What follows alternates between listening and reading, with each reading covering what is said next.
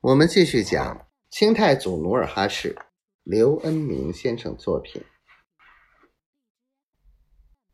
来贺的客人有被邀请来的，有不邀自来的，也有途中路过的外地人。客人进棚后，八九个人盘腿坐在垫上，围成一圈儿。坐定后，包衣阿哈端着圆铜盘，盘里盛着不加盐酱煮的十斤重的方块猪肉，放在众人中间。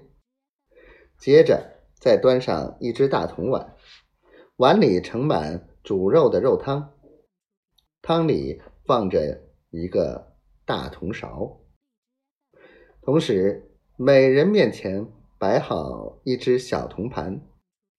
开宴后，侍者又端来一个大瓷碗，碗里倒上成坛的高粱酒。接着，先轮流捧碗。喝一口酒，然后就各自用小刀割肉，自片自食，边吃边片。此风俗按照女真人的规矩，食肉大典时，主人并不坐下陪客，而是在各围坐者之间巡视，指挥侍者添酒加肉。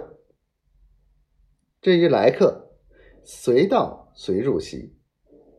来者入门，先向主人半跪道喜，然后转身入座，吃罢就走，不许道谢，不许擦嘴。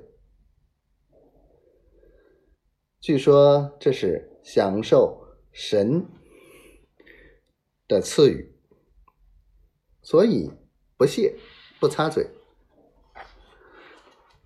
如此隆重的仪式，是努尔哈赤为纪念儿子未足周岁的生日，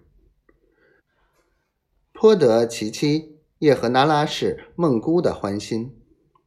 他怀抱着白胖的皇太极，穿行在上百人的席间，受众人祝贺，忙得满头大汗。孟姑。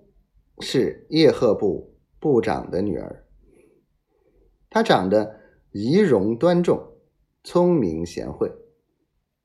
万历十六年秋天，她十四岁时，因其父被李成梁所杀，就由其兄纳林不鲁陪着送到费阿拉城，做努尔哈赤的妻子。平日。他待人和气，又通情达理，颇受努尔哈赤的宠爱。